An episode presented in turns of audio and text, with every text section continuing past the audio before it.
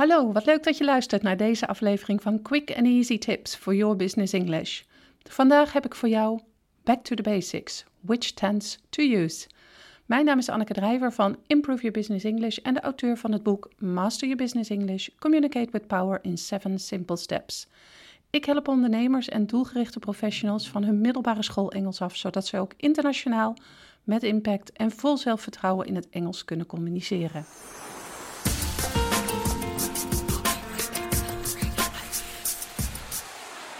De Engelse grammatica. De kans is groot dat het echt niet jouw favoriete onderdeel van de Engelse taal is. Misschien denk je bij grammatica meteen terug aan de lessen Engels vroeger op de middelbare school, waarbij je eindeloos moest oefenen door de juiste Engelse tijd toe te passen in een bepaalde zin. Je raadt het misschien al. Dat is precies het onderwerp waar deze podcast over gaat. Wanneer de English tenses stress bij je veroorzaken, is de kans groot dat dit komt omdat het niet helemaal duidelijk in je hoofd zit opgeslagen. Wanneer gebruik je nou die ene tijd en wanneer gebruik je juist die andere tijd? En misschien kan je dat wel weten, maar hoe je ze gebruikt is weer een tweede. Er zijn zoveel regeltjes, factoren en signaalwoorden waar je op moet letten dat je misschien door de bomen het bos niet meer ziet. Maar niet gevreesd. Deze podcast zal alle English tenses op een duidelijke manier voor je op een rijtje zetten, zodat je na het luisteren een duidelijk overzicht hebt van dit deeltje Engelse grammatica.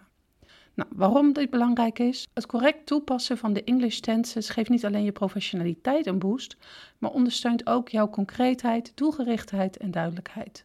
De verschillende tijden geven namelijk impliciet extra betekenis aan jouw zinnen, waardoor je Engelse boodschap gerichter en duidelijker overkomt wanneer je de English tenses correct toepast in je Engelse taalgebruik. Als eerste kan er een duidelijk onderscheid gemaakt worden tussen drie hoofdcategorieën: de present tenses, de past tenses en de future tenses. Deze hoofdcategorieën bevatten elk vier verschillende tijden. In totaal zijn er dus twaalf verschillende Engelse werkwoordstijden. Dit zijn er een stuk meer dan in het Nederlands. Wij hebben er namelijk maar acht in totaal. Nog even een tip. Weet je van jezelf dat je moeite hebt met de Engelse werkwoordstijden, pak er dan een notitieblok en pen bij, zodat je de hoofdlijnen van deze podcast mee kunt schrijven.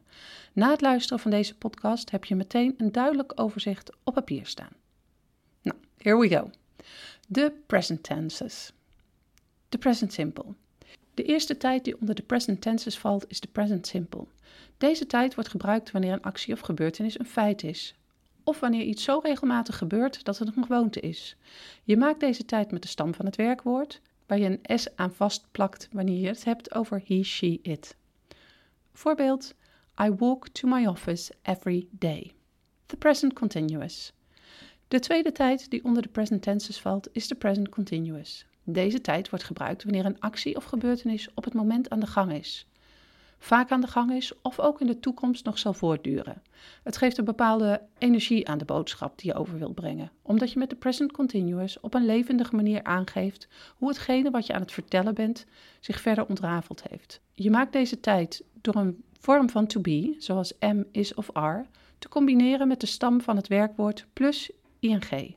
De present continuous wordt vaak gebruikt in combinatie met een dynamisch werkwoord. Zulke werkwoorden geven een actie of proces aan, zoals arrive of congratulate. Een voorbeeld. Susie is arriving at the office party. As she is walking into the room, Pat and Amy are congratulating their fellow colleagues. The present perfect. De derde tijd die onder de present tenses valt is de present perfect.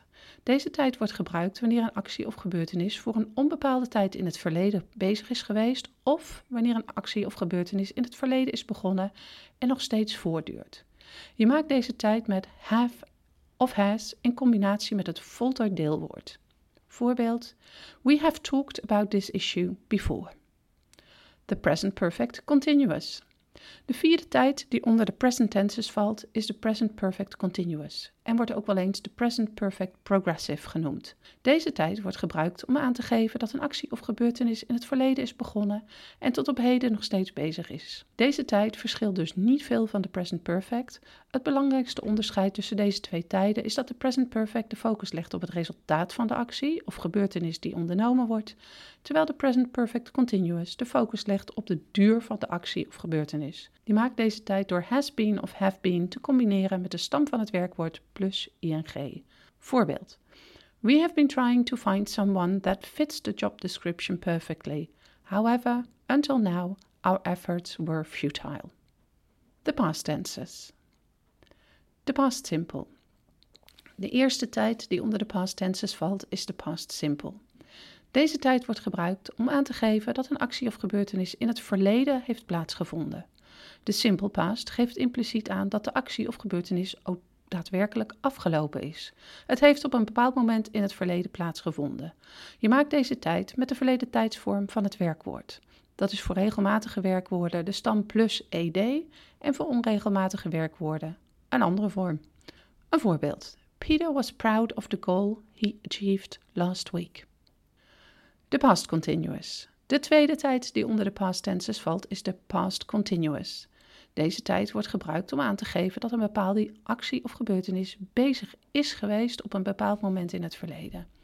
Daarnaast kun je de past continuous gebruiken om aan te geven dat een bepaalde actie of gebeurtenis aan de gang was en onderbroken werd door een andere actie. Je maakt deze tijd door de verleden tijd van to be, was of were, te combineren met de stam van het werkwoord plus ing. Een voorbeeld. Jessica was cleaning her desk when her colleague spilled coffee over her laptop. De past perfect. De derde tijd die onder de past tenses valt is de past perfect.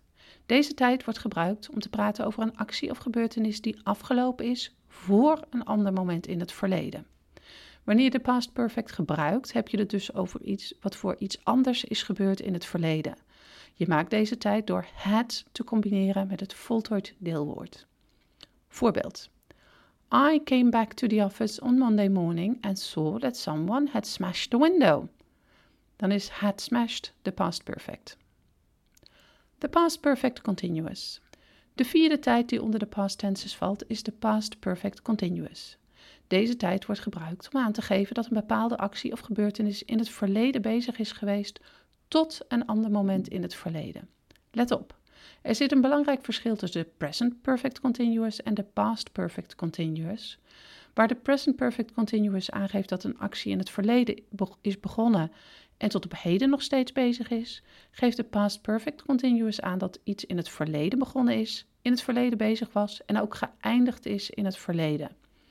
Je maakt deze tijd door had been te combineren met de stam van het werkwoord plus ing. Een voorbeeld. Peter had been working at our company for 11 years when he was fired. The future tenses. The future simple. De eerste tijd die onder de future tenses valt is de future simple. Deze wordt gebruikt om te praten over acties of gebeurtenissen die nog niet gebeurd zijn en dus zullen plaatsvinden in de toekomst. Je maakt de tijd door will te combineren met de stam van het werkwoord. Voorbeeld: I will improve my English skills this year. The future continuous. De tweede tijd die onder de future tenses valt is de future continuous. Deze tijd wordt gebruikt om aan te geven dat een bepaalde actie of gebeurtenis zal plaatsvinden in de toekomst en voor een bepaalde tijd zal voortduren in de toekomst. Je maakt de future continuous door will be te combineren met de stam van het werkwoord plus ing. Een voorbeeld. We will be presenting this idea to the management team at 2 p.m. The future perfect. De derde tijd die onder de future tense valt is de future perfect. Deze tijd wordt gebruikt om aan te geven dat een bepaalde actie in de toekomst voltooid zal zijn voor een ander punt in de toekomst. Je maakt de tijd door will have te combineren met het voltooid deelwoord. Een voorbeeld. The office will be closed by the time that Mark finishes his project. The future perfect continuous. De vierde en laatste tijd die onder de future tenses valt is de future perfect continuous. Deze tijd wordt gebruikt om acties of gebeurtenissen te beschrijven die zullen voortduren tot een bepaald punt in de toekomst. Met het gebruik van deze tijd kijk je vooruit in de tijd om vervolgens juist terug te kijken naar het verloop van de bepaalde activiteit of gebeurtenis. Dit klinkt misschien wat vaag, maar luister maar eens naar het volgende voorbeeld. In June, Macy will have been working at our company for 20 years. Zoals je merkt wordt deze tijd gemaakt met will have been in combinatie met de stam van het werkwoord plus ing. En daarmee zijn we aan het eind van het overzicht van de English tenses gekomen. Zoals je ziet helpt het enorm om gestructureerd naar de werkwoordstijden in het Engels te kijken. Zo merk je dat je ze eigenlijk heel gemakkelijk kunt herkennen en toepassen op je eigen Engelse taalgebruik.